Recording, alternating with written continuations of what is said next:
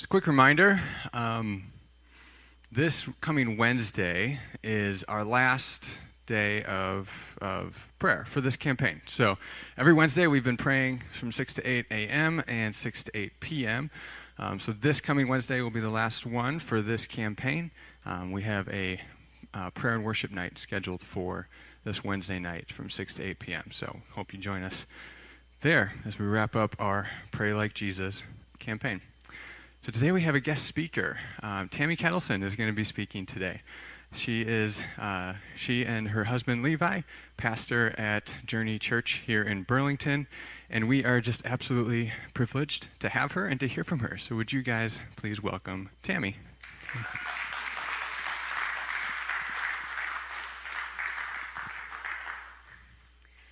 Well, I just want to start by honoring your pastors. I love that you guys are um, maybe forcing them. I don't know. Uh, they're probably gladly leaving um, for sabbatical, but I think it's incredible that you guys are choosing to honor them in that way, to give them space and time um, to rejuvenate, to heal from a year of craziness, right? Um, to seek new perspective and vision for this church, for this community. Um, my husband and I moved here about eight years ago to become the campus pastors of um, the Burlington campus of Journey Church. So it was the first time that we went multi site. And so we took on that role and we moved here. And about a year, I think, later, is when we heard that there's going to be another church planting here in Burlington, um, that your pastors were coming to plant this church. And in that moment, my husband and I became your Pastor Johns. I don't know how you guys do that with two Pastor Johns. Um, but we became their biggest fans because we believe that the more healthy, Bible believing churches in a community help spread the gospel quicker. Amen? And so um, we began to encourage and challenge the people of our community just to get into a healthy church. And around this time, every Sunday, my husband is here, but he's got to take off in a little bit and walk out because we have service starting uh, at 10 o'clock. But around this time, every Sunday, you will find my husband and our team praying for you, praying for your pastors, praying for this church and every Bible believing church in our community because we want to see Jesus famous in Burlington. That's our heart, and we believe that is also the heart of your pastors. There are not many pastors that you will find that will share their platform with another pastor in the same community. Um, but your pastor, in a community that seems to be completely divided right now, your pastor is seeking for ways to bring unity. And when churches can unite, it's a pretty powerful force. And so we honor your pastors. Um, we think that they are humble, kind visionaries for this community. We are cheering you on, and we gladly support you and do ministry with you in Burlington. So thank you for trusting me with your body today. It is an honor that I do not take lightly. So, this past year, I have been um, discipling our seniors in our youth ministry. Um, long story, but just a glimpse is God has called me and given me a word to mother a generation. And so I have taken our youth ministry um, kind of as uh, this is my job right now. And so the seniors, before they head out, as a mom, I want them to be prepared. And so I've decided to disciple them. We do monthly discipleship. We started in the fall with studying the Bible. How do we study God's Word? And I taught them some different Bible study methods and how to dig deeper into a scripture that sometimes it's saying more than what you think it's saying. Um, I taught them how to find context and to figure out who's speaking and to whom are they speaking. And all of that matters. And then we moved into prayer and faith. And um, I learned pretty quickly that a few of our seniors were actually having a hard time believing that God is their father. Because they have earthly fathers who have let them down multiple times in some really big ways. And so I knew that I needed to kind of pause for a minute because for them to see their heavenly father in a more accurate or complete perspective, we needed to first talk through the pain they were feeling here on earth from their earthly fathers. So we kind of stepped back and began to dive into who God is and do we believe that God is who he says he is. So today, that is what I want to talk to you about. I want to talk to you about who is the God that you are praying to and how do we approach the God that we pray to. A.W. Tozer says that what comes to our mind when we think of God is the most important thing about us. So when you think of God, what comes to your mind matters. What we believe about God will and does seep into every area of our life, every space that we occupy, and every situation and conversation that we engage in.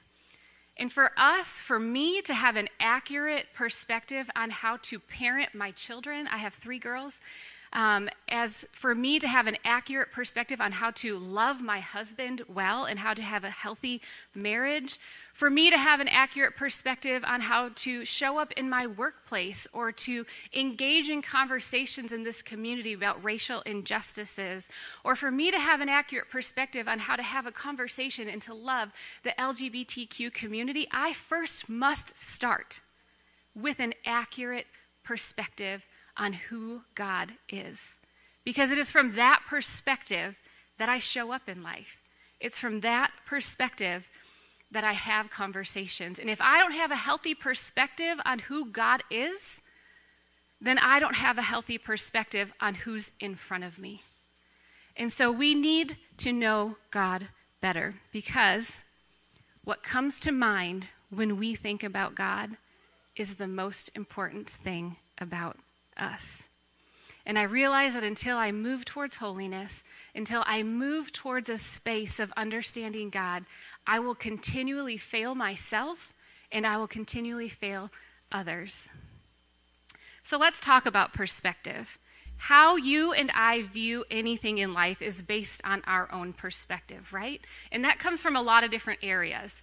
So it could be based on your nurture. Where were you raised? Who raised you? Um, how were you raised? What views did your parents have? That shapes your perspective. And it could be also based on our nature. What are the personalities and traits that God has already deposited in you? Um, what are the birthright gifts that you were given when you were born? All those things shape our perspective, it creates who we are. Um, and we all have different perspectives on many things. I think we've learned that this past year that we all have our own views, we all have our own opinions. Um, so when we look at this picture, here, yes, there we go. When you look at this picture, you could see one of three things. You could see a young woman looking over her shoulder. You could see an old woman looking down. Or you could just see a bunch of black and white blobs and not actually make anything of it at all. Um, but no matter how you see it, does that make you wrong? Well, no. The way you see it is the way you see it, and that does not make you wrong. Perspective matters. I grew up in the church, and I grew up not far from here. I grew up in Racine. And um, I grew up going to church about three to four times a week from birth until I went to college. And um, I was in many services, um, sermons. I mean, I sat under a lot of teaching in those 18 years. And when I left for college, I had a perspective of God and a literal picture in my mind of God sitting at a bench with a robe on, and he had a gavel in his hand, and he had a microscope and he was watching everything that I was doing. And he was just waiting for me to make a mistake or mess up or sin, and then he would just drop that gavel down and hand out the punishment. That was my perspective. That doesn't necessarily mean that's what I was taught. That just means that's how I viewed him based on my nature, my nurture, and my experience. And so uh, our perspective matters. I cannot tell you how many times um, I have had people tell me in life that when I first met you, I thought you didn't like me.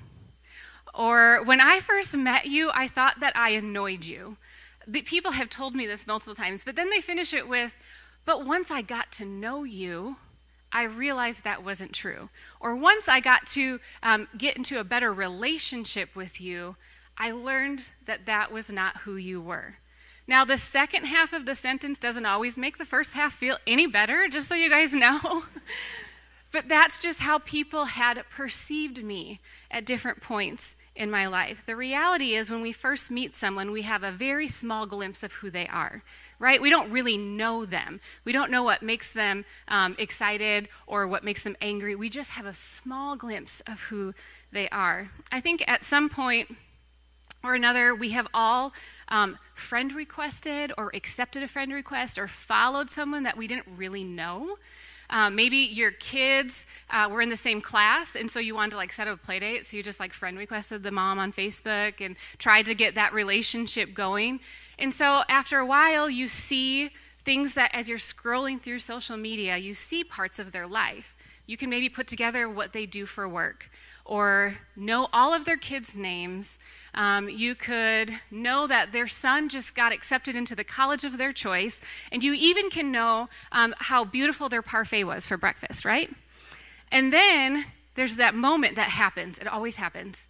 You see them in the store, and you're like, shoot, what do I do? You have a complete conversation in your head about um, whether or not you should go and say hi to them because you don't really know them. You've really actually never had a conversation with them, but you know all sorts of information about them.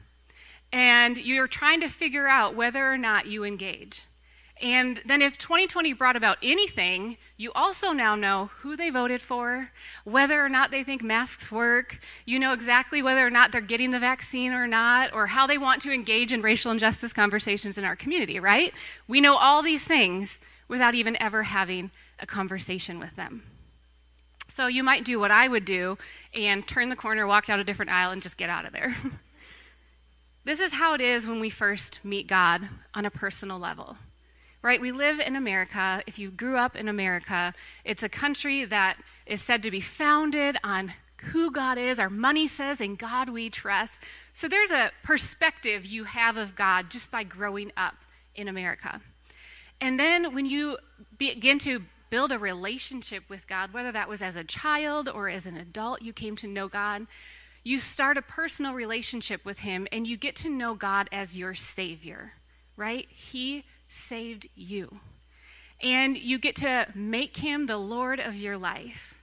But if you never go any further in your relationship with God, you would miss out on most of who He is. There are so many facets and realities to who God is that if we never go past the introduction of who God is, we will be lacking so much in our lives. If we never go past that first initial moment of learning God as our Savior, we would never know that God is the God who is near. We would never know that God is the God who heals, or He is powerful and mighty, there were many parts of him that we would not know, and our perspective would be incomplete. I have a picture of a corn maze. This is at Richardson Farm, which is not far from here. Uh, our family started going there, I don't know, maybe six years ago. Every year, they're supposed to be one of the largest corn mazes, at least in the Midwest and the nation. I'm not really sure. But um, this was their corn maze last year. They were celebrating 50 years of Earth Day. And from this view of the corn maze, you can see the full picture and get an accurate perspective of what they were trying to do. You see hands, an earth, you see mountains and waterfalls. There's a lizard over there. You can see what their plan was, and you can see the execution from this perspective. But when you're in it, this is what you see. You could be wandering around for hours and not know if you're in the right hand or the left hand. I mean, they do have markers in there, but for illustration's sake, we'll just say there's no markers. um, you might be in the waterfall, or you could be standing in the middle of that heart. You have no idea from this perspective where you're at. And this is kind of how we can view God. From the aerial view, we can see a grand picture and a beautiful orchestration of all kinds of things. But from the view we stand on here in this broken, fallen world, we have to actually move around corners and continue occupying space in our life and engaging in God's Word, engaging in a relationship with Him to learn a little bit more about who He is. You could turn the corner and you could see Maybe in this season of your life, you're needing that nearness of God. You're needing Him in 2020 to be so near to you, and you gain a little bit more perspective of that. Or you could turn another corner and walk down the heart and see and learn the God who heals, because in that season, you're needing the healing. But until you need for something, there's a part of Him that you won't know. And so our perspective of God matters. So, how do we get an accurate view of God? Well, He gave us His Word. That's the great place to start. God has given us His Word as the clearest description of who He is. In the Old Testament, He reveals His character, His love, His righteousness, wrath, justice, and His promises. And then we'll see in the New Testament that God reveals Jesus, right? His character in flesh and his plan for the future. I cannot explain all of God to you this morning. We don't have the time nor the ability to do so. I think someday we'll all be able to work this out in heaven together when we see the full majesty of who God is. But the truth is, we don't get to define God. God defines himself, and God defines us. We don't define him. You know, our body all works together, right? We have every part of our body matters and every part of our body works um, for a specific reason. And we have our eyes that really matter a lot because if our eyes aren't working well, if our eyes are blurry, then that affects how we move our hands. When you reach for something, you might be completely off because your vision is blurred. Or when you walk or drive, it could um, inhibit you from doing what makes the most sense.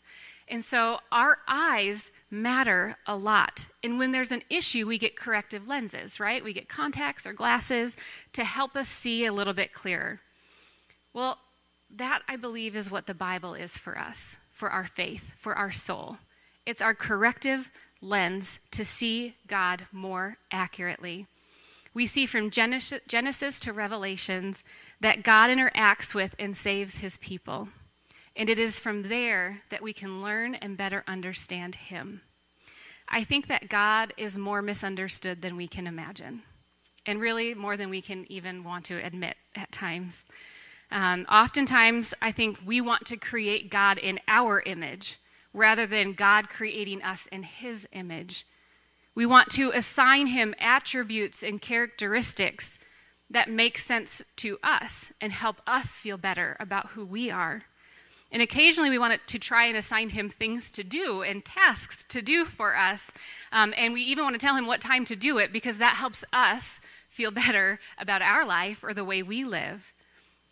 In Genesis 1 1, we say, it says that in the beginning, God created the heavens and the earth. In the beginning, God created. In the beginning, there was God and nothing.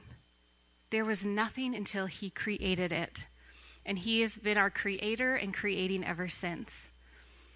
So we see God in the beginning as creator, designer, and giver of life. The Baylor Institute for Studies of Religion did a research um, study entitled The Values and the Beliefs of the American Public. They concluded that America has four different gods the authoritative God, they say God is like a literal father, both engaged as a positive force in the world and a judge of the behavior of humankind. Suffering can be the result of social and individual sins. There's the benevolent God.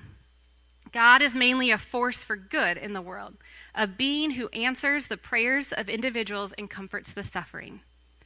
The critical God.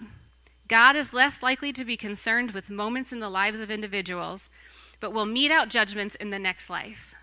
And then there's the distant God that God is a cosmic force that sets the laws of nature in motion but does not get involved in the day to day events or movements. So, how do we go from creator God to authoritative, benevolent, distant, and critical God?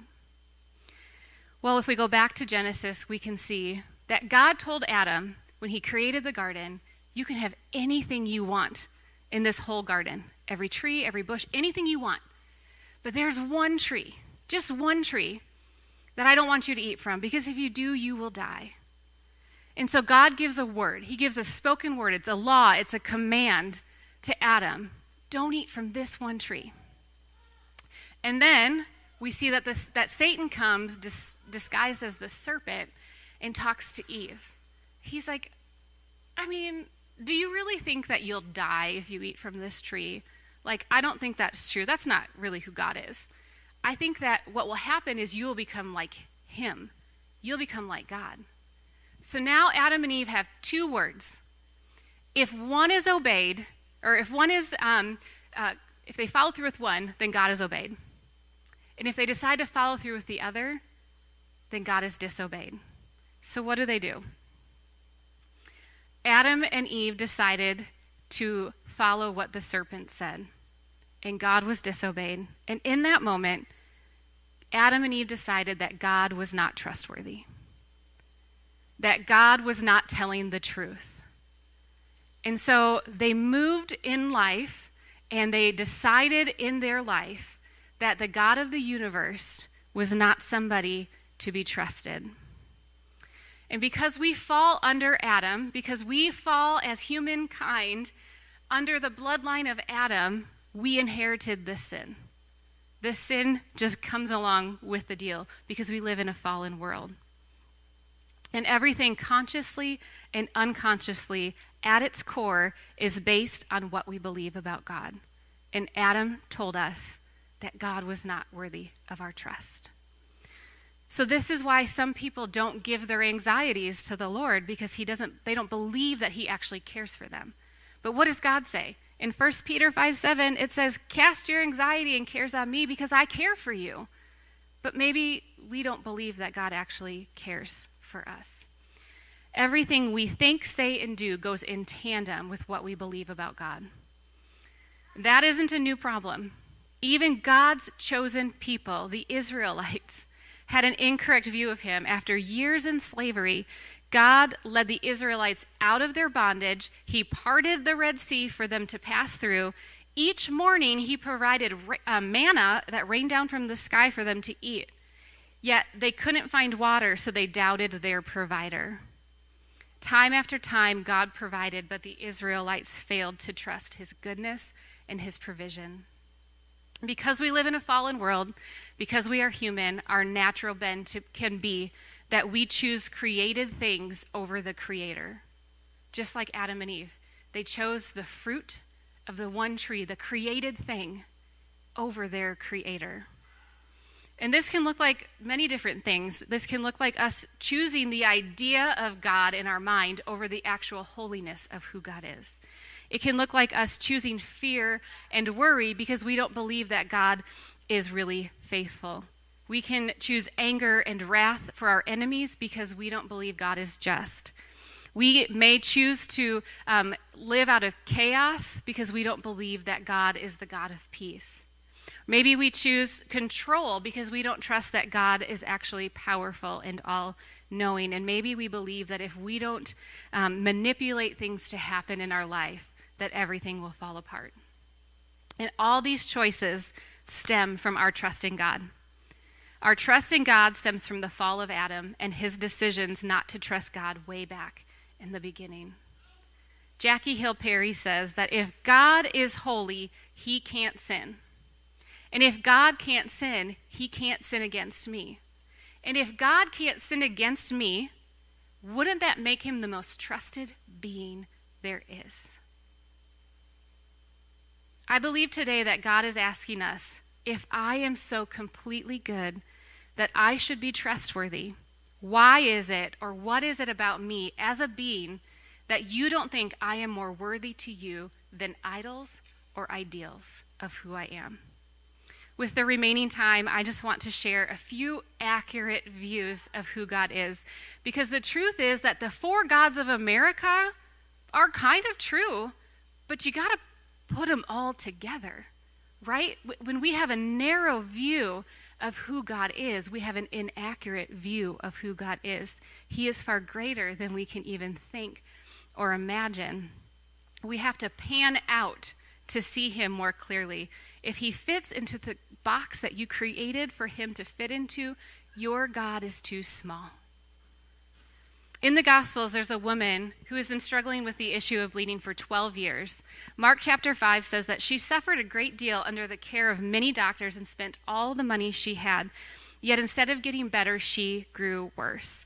When she heard about Jesus, she came up behind him in the crowd and touched his cloak because she thought, if I could just touch his clothes, I will be healed. Immediately her bleeding stopped, and she felt her body was freed from her suffering. This woman had an accurate view of God's healing. The Bible doesn't tell us much about her, but there are a few things we can gather about her. Um, first of all, she's a woman. And so at this time, the culture would have said, customs would have said that women cannot touch men in public, even if it's your husband. Women were not allowed to touch men in public. So she um, had a lot of faith in who Jesus was to be there. But also she was unclean. For 12 years she was bleeding. So she was not clean. So she if she touched anyone, she would make them unclean. So she actually shouldn't have even been in this public space. But she had a view of God that was greater than the fear of her custom. She had a view of God that was greater than the fear of what might happen to her if she showed up in that space where she was not welcomed. Could you imagine for 12 years not being able to be touched by anyone, not being able to be held by anyone in your suffering? The fact is that the crowd and the customs of those days didn't scare her because her faith in Jesus was so much greater. The view she had of God moved her to action. It says that um, Jesus turned to her and said, Your faith has made you well. Her perspective of God made her well. How she viewed God healed her. In the Old Testament, the Israelites were fighting yet again another battle. They're good for that. Uh, they were helping the Gibeons fight off the Amorites, and in Joshua 10 8, the Lord said to Joshua, Do not be afraid of them, for I have handed them over to you. Not one of them will be able to stand against you. So Joshua gathered his troops, set out, and they arrived to defeat, um, to defeat with his army. But some of the men fled. Guys, the Bible's so cool. Like, you really need to read it if you're not reading it.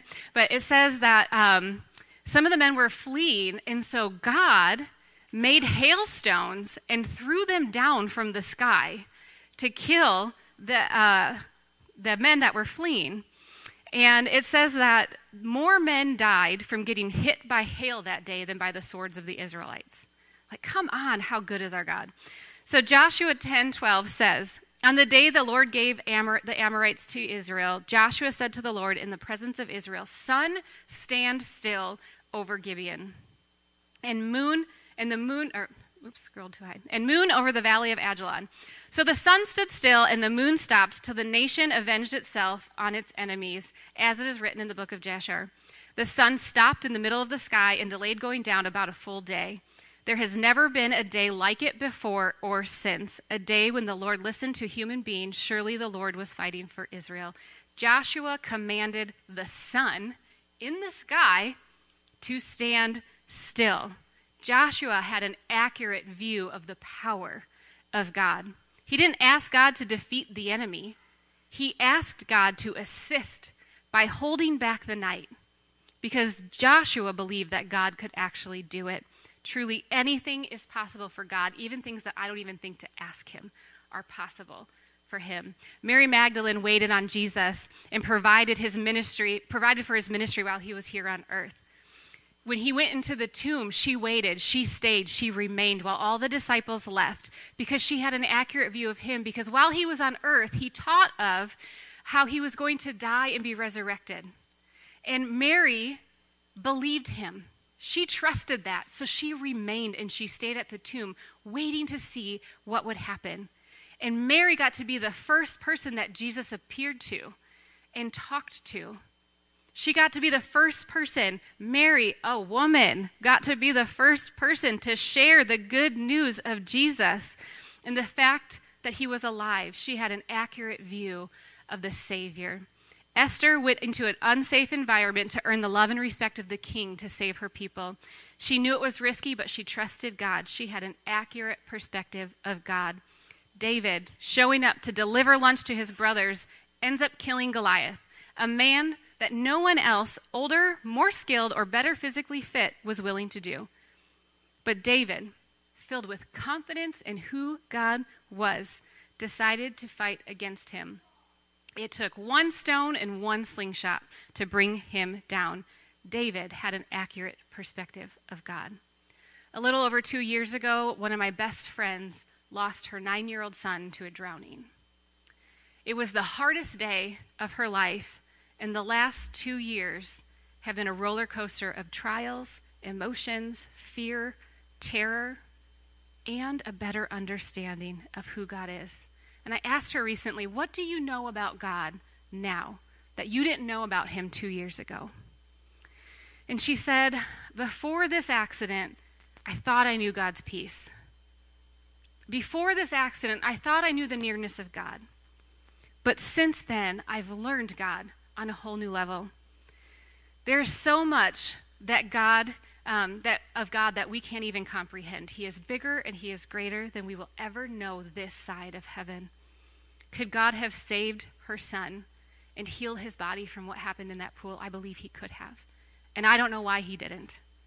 But what I do know is the last two years, as I've walked with her through the pain, through the sadness, through the hardness, that in this world, in this broken world, God was right when He said we'll have troubles. It hasn't been easy. And I'm not just talking like, oh, it was a hard day. I'm talking troubles. We will have hard troubles. And I have watched God be faithful to the healing of a mom's broken heart and shattered dreams of her boy. And that's a perspective of God that my mom heart could never have fathomed prior to these last two years. I learned that we cannot allow circumstances to tell us who God is, but that God will reveal himself in every single circumstance that we walk through. This past year was pretty rough for me. I'm sure it's been pretty rough for a lot of people in this room. Um, I started 2020 thinking that it would be the year of clear vision. I was so excited. Like I was going to see clearly all the things that God was showing me and asking me to do. And then I learned pretty quickly that it was actually going to be a year of God showing me where I was blind. It was going to be a year where He was showing me things that I believed for a long time, but were not accurate to Him or to the world around me. And as a pastor, a pastor's wife, a leader, and a mom, I was being asked to make finite statements, finite decisions that were going to affect other people. And statements, I think, were more about helping the other people feel better about themselves or feel better about who I was as their leader. And for the first time in my life, I was beginning to feel anxiety and stress on a whole new level. There were days that felt extremely debilitating for me. It seemed that um, in those moments, that anything I said or did would somehow offend somebody. And God was asking me in this season to walk with people rather than stand on issues. But there were a lot of people in my family, in my church, in this community that were asking me to stand on issues, stand on politics, stand on certain things. But God was asking me to walk with people, hurting people, broken people. And for some reason, that offended people. And so I found myself at the end of summer, beginning of fall, uh, extremely exhausted to say the least. Where I thought clarity was going to come and open my eyes, I realized that things began to break my heart in my church, in my community, and in some of my family. I'm sure I'm not the only one in the room that has felt this this past year. I learned that wrestling with your faith isn't a sign of weakness, weakness, but it's an evidence of your humanity. I was consistently exhausted. No amount of sleep, downtime, or naps was going to heal this exhaustion. I learned in the fall that no matter how much I slept at night, how many engagements I was supposed to attend but chose to cancel because I just needed to take care of me, um, no matter how many naps I took throughout the day, that I was still going to be tired because no amount of rest can refresh a soul. I needed spiritual rest. And the Lord brought me to Psalms 23. And I learned a part of the God as my good, good shepherd in a new way this past year. I memorized Psalms 23 as a child. I could have recited it to you, but when I do that, sometimes I don't get it, right? Like we're going by memory and we forget about feeling. And so I began to read it slower. And when I did, I saw God in a new way. The Lord is my shepherd. I lack nothing. He makes me lie down in green pastures. It doesn't say he invites me into a comfy space. It says he makes you lie down in green pastures. And I felt that last year. God's like, get in here. We need to talk. he makes me lie down in green pastures. He leads me beside quiet waters. He refreshes my soul. He guides me along the right paths for his name's sake. Even though I walk through the darkest valley, I will fear no evil because you are with me. You prepare a table for me in the presence of my enemies. Doesn't say he eliminates your enemies and makes you feel good about yourself so you can go on with your day. It says that he sits with you in the presence of your enemies. He stays, he's near. You anoint my head with oil, my cup overflows. Surely your goodness and love will follow me all the days of my life, and I will dwell in the house of the Lord forever. God remains and sustains even when I'm floundering the more I engage with him and the more I study his word, I learn there is so much more of him to be known.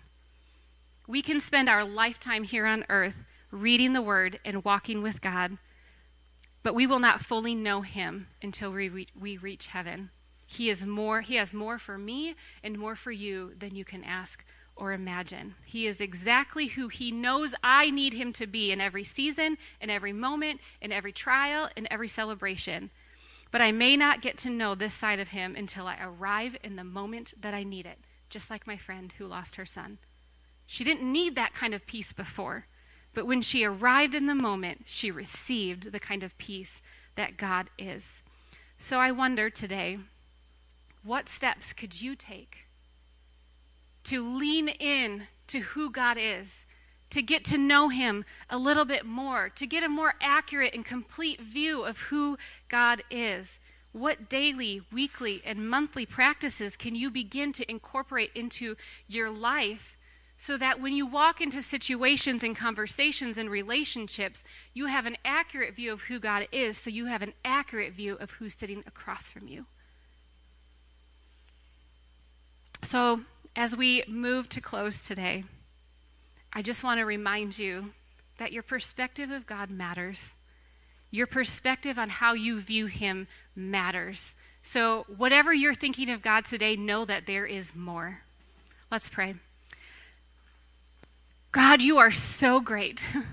You are so mighty.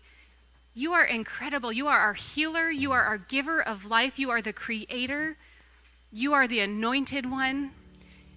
God, we pray today that as we navigate our life, we begin to see you in an accurate view. That we begin to recognize that whatever we think of you right now is still not fully who you are.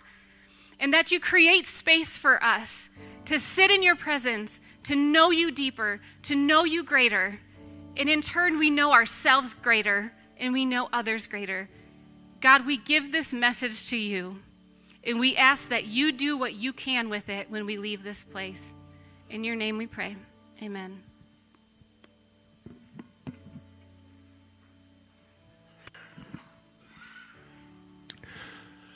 Let's go into a time of prayer. I want to invite you to just close your eyes. And as Tammy was speaking about today, just imagine God. What comes to mind when you think of God and who He is? Is it just the judge sitting on the bench? Is it just the, the near, the kind, the loving Father? Is it just the transcendent, far beyond us, creator of the universe, all powerful God?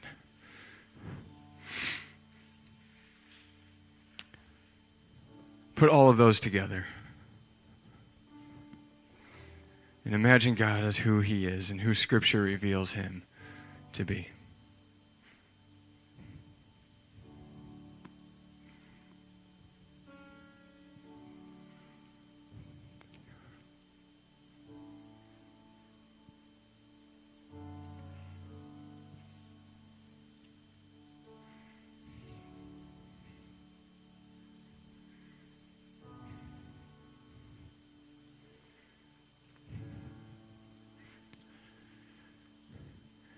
Remember that God exists as a Trinity Father, Son, and Holy Spirit. So imagine the Father. Imagine Jesus, the one who came to earth, God in flesh, took on human form to save us. Imagine the Holy Spirit indwelling you, empowering you, equipping you, convicting you, leading you. Spend a moment, imagine, and thank God for who He is and that He exists as Father, Son, and Holy Spirit.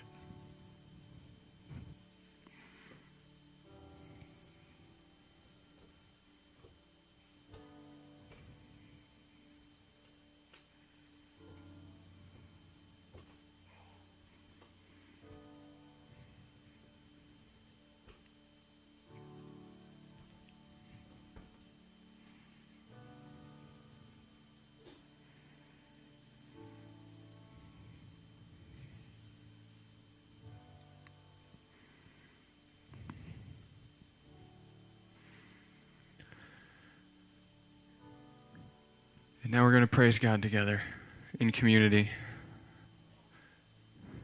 This week in the devotional, each day we're going through a prayer guide. Think of this as a course for, to wrap up our campaign. And at the beginning of it, we're going to follow the pattern of the Lord's Prayer. And at the beginning of it, we're going to praise God for who He is. So I invite you to praise God in community here, but don't let it stop here. Tomorrow, praise God in the same way. Use the words of the songs that we sing here, use the words of the Psalms, and praise Him. Praise Him for who He is. So, would you stand with us and let's praise God for how awesome He is?